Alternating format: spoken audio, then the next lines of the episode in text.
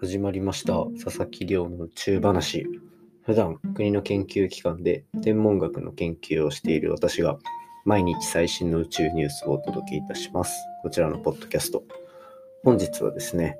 人がブラックホールに落ちるとどうなるのかっていうお話をしていきたいと思います。でこちらのお話ですねあの本とかになっていてあの読むだけで人生が変わるやべえ宇宙の話っていうやつのこうこう命題というか、えっと、一番最初の話題としてドンって落ちてて昨日インターステラーの話とかを見てブラックホールに人が落ちるっていうところがすごいこう印象的だったので今回はそちらについてお話ししていけたらななんて思っておりますので是非最後までお付き合いください。よろしくお願いいたします。といったところで毎日恒例の活動報告、近況報告になりますが、今日はまあ、大学の研究室の打ち合わせがもう午後、どくらいあったかな、6時間ぐらいあったんですかね。っていうのも、まあ、研究室内、大学の学部生から修士の学生で自分のような博士っていったような感じで結構こう幅広い層で構成されているので、で、私みたいに、今の時点でもうほとんど審査が終わっている人間もいれば、と例えば修士の学生、修士論文の審査会っていうのが明日に控えているなんていう学生もいたり、あとはその1週間後に卒論の発表があったりとかで結構全員が佳境に差し迫ってるといったような状況なので、どうしても打ち合わせが長くなってしまうんですね。で、まあ、うちの研究室は基本的にはこう全員で全員の進捗っていうのを確認しながらこう幅広く人の研究とかも理解しながら進んでいきましょうっていうような感じなので全員の進捗をなるべく聞けるような環境が整っているんですね。まあそれのおかげでまあえっ、と人の話を聞くのが憂鬱な人はあまり向いていませんが特に自分とかだとなんか他の人の研究の話聞いてて面白そうだなと思って首を突っ込んでみたりだとかっていうところで衛星の運用とデータ解析だけじゃなくてじゃあ実際に開発もやってみたりだとかっていうようなところまでこう手を出したりとかあとはもう全く違う研究分野の天体を触ってみたりだとかっていうところもできてまあこう環境そういう置かれてる環境をどういうふうにプラスに使うかっていうところをなんか非常に考えさせられる研究生活だったのかななんてこう今日振り返りながら思いましたね。やっぱり今後いろんな新しい環境に飛び込んでいく中でなんだろうなその場でできる最低限のことをやるっていうよりは少しこう過剰にいろんなことに取り組んでみてその、えーと、所属している会社ないしコミュニティとか集団の中であの大きい潮流に乗れるようなこう道を選んでいくと結構あの、まあ、苦労はするとは思うんですけど、まあ、そういう苦労は基本的にずっとしてきてるタイプなのでまあ面白い方向に進んでいけるんじゃないかななんて思っております。でまあそんな感じでこう研究いろんなところでもう落ち着いたって人もいればっていうのがありながら今日は夜9時ぐらいにあの東北大学の博士課程に進む学生の人とインスタライブ一緒にやって、なんか、博士課程の学生でできることってどういうところまでありますかねっていうような話をいろいろさせてもらいました。で、個人的にはそういう、まあ世間的に見たらもう博士課程の学生も十分専門家であろうというところで、専門的な知識をどうやって外のこう研究以外で使っていけるのかっていうところをいろいろ考えましたね。で、個人的には、日本国内、来週全然海外でもいいんですけど、こう博士課程まで進んだ学生のが、一人一人それぞれの専門分野を持ったポッドキャストで、えっと、こうグループ化していきたいっていうような思いが少しあって、なので、もしこう、このポッドキャスト聞いてくださってて、博士課程進んでるでなんかこう外にどんどん発信していきたいっていう人はですね、もしよければあの Twitter、Instagram などで DM 送ってくれると嬉しいです。あの、ポッドキャストのノウハウは全部教えますので、ぜひ一緒にポッドキャストやる人いませんかというお誘いです。ぜひこう、専門家としてね、あの、一つ発信活動やってみてもいいんじゃないでしょうか。かなり楽しいですよ。といったところで、えっ、ー、と、今日はそんな感じで今後の動き方をいろいろ考えるようないいきっかけになりました。といったところで今日はブラックホールに人が落ちるとどうなるのかっていうようなお話をしていきたいと思います。こちら参考の文献として読むだけで人生観が変わるやべえ宇宙の話っていうところの本から参考にしてお話しさせていただきます。で、今回なんですけど、まずこの話しようと思ったきっかけ、そもそもどうなると思いますか？ブラックホールに人が落ちると。これ結構人によっていろいろ想像すると思うんですよ。なんか違う世界に行っちゃうんじゃないかとか、単純に癒死ぬだろうって思ってる人もいると思ったり。で、えっ、ー、と、昨日インターステラーの話、昨日、一昨日かな、インターステラーの話を、まあ、映画見たのもそうだし、クラブハウスでそんな話をさせてもらって、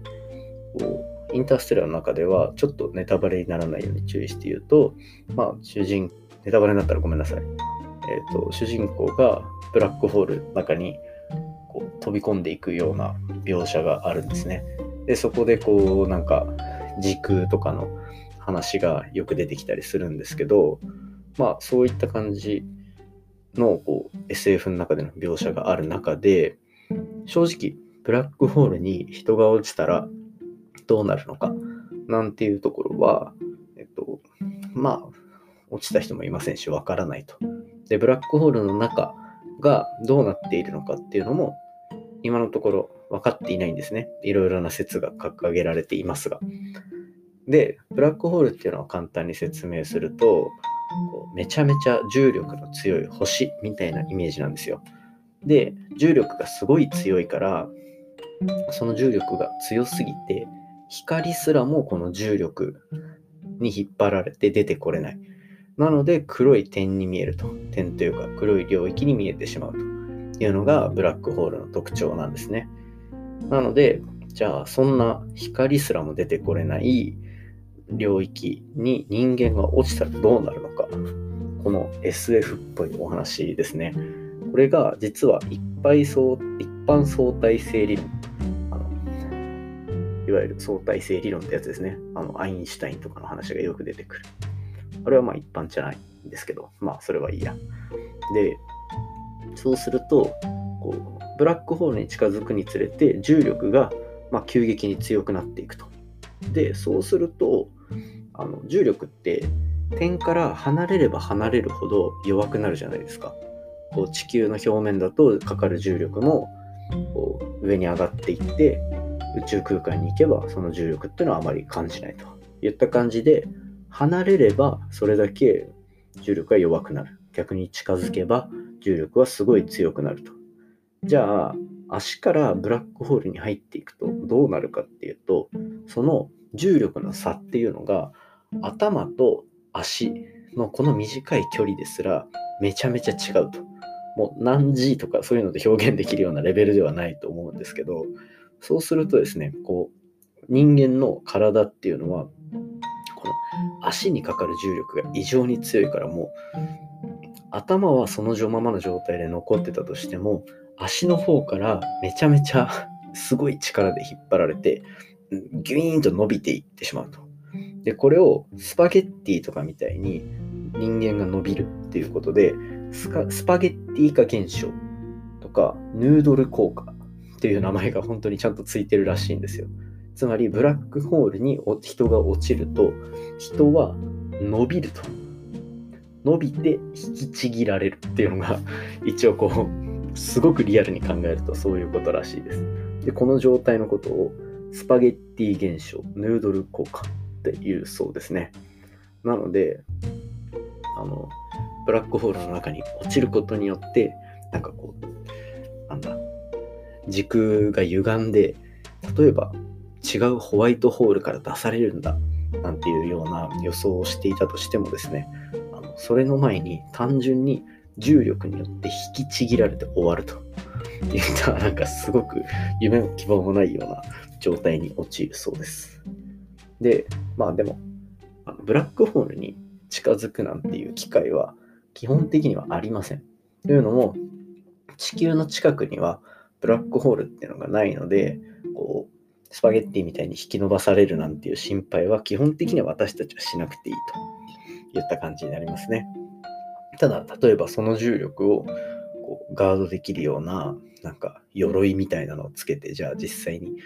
あのブラックホールの中に飛び込んだら、その先に何があるのか、なんていう話は、なかなかこう SF 心をくすぐるというか、宇宙的な妄想を繰り広げられる面白いネタなんじゃないかなと思うので、皆さんもぜひこうブラックホールに落ちるところをですね、想像しながらこう宇宙のことを考えてみるのもいいんじゃないでしょうか。といった感じで今日はちょっと本の内容を参考にブラックホールに落ちると人はどうなるのかっていうお話をさせていただきました。今回の話も面白いなと思ったら、ぜひお手元のポッドキャストアプリでフォロー、サブスクライブよろしくお願いいたします。ですね、番組の感想や宇宙に関する質問については、Twitter で募集しております。ハッシュタグ宇宙話、宇宙が漢字で話がひらがなになっておりますので、じゃんじゃんつぶやいていただけると嬉しいです。ですね、早速いただいたコメントを読み上げさせていただきます。Twitter ネームカラフルさんからいただきました。えっと、昨日のお話ですね。電波望遠鏡ってすごいんだな。いくつも同時に使うことで大きな望遠鏡として使えるとはというお話いただきました。そうですね。こう、一つの望遠鏡をただ目で覗くだけとかじゃなくて、そういうふうに、こう、三人よれば文殊の知恵みたいな感じで、力を合わせて、えっと、やると、新しい科学とかを明らかにできるっていうところで、かなり面白いんじゃないかなって思いますね。で、もう一ついただきました。こちらですね、えっ、と、田中慎吾さんからいただきました。ポッドキャストが、えっ、と、ポッドキャストやられてる方ですかね。ポッドキャストが4年目を迎えました。ということで、えっ、と、田中さんの今月の勝手にポッドキャストアワードというものに、えっ、と、こちら、佐々木亮の宇宙話選んでいただきました。ありがとうございます。こう、やっぱり、毎月、こう、なんか選んでるみたいなんですけど、ポッドキャストアワード。やっぱ人にこう、面白いと言って選んでいただけるなんていうのは非常に光栄なことだなと思っていて、これからもやっぱりこう、いろんな人に聞いていただけて、一番面白いぞ、これなんて言っていただけるチャンネルにできればなと思ってますので、ぜひ皆さん応援よろしくお願いいたします。それではまた明日お会いいたしましょう。さよなら。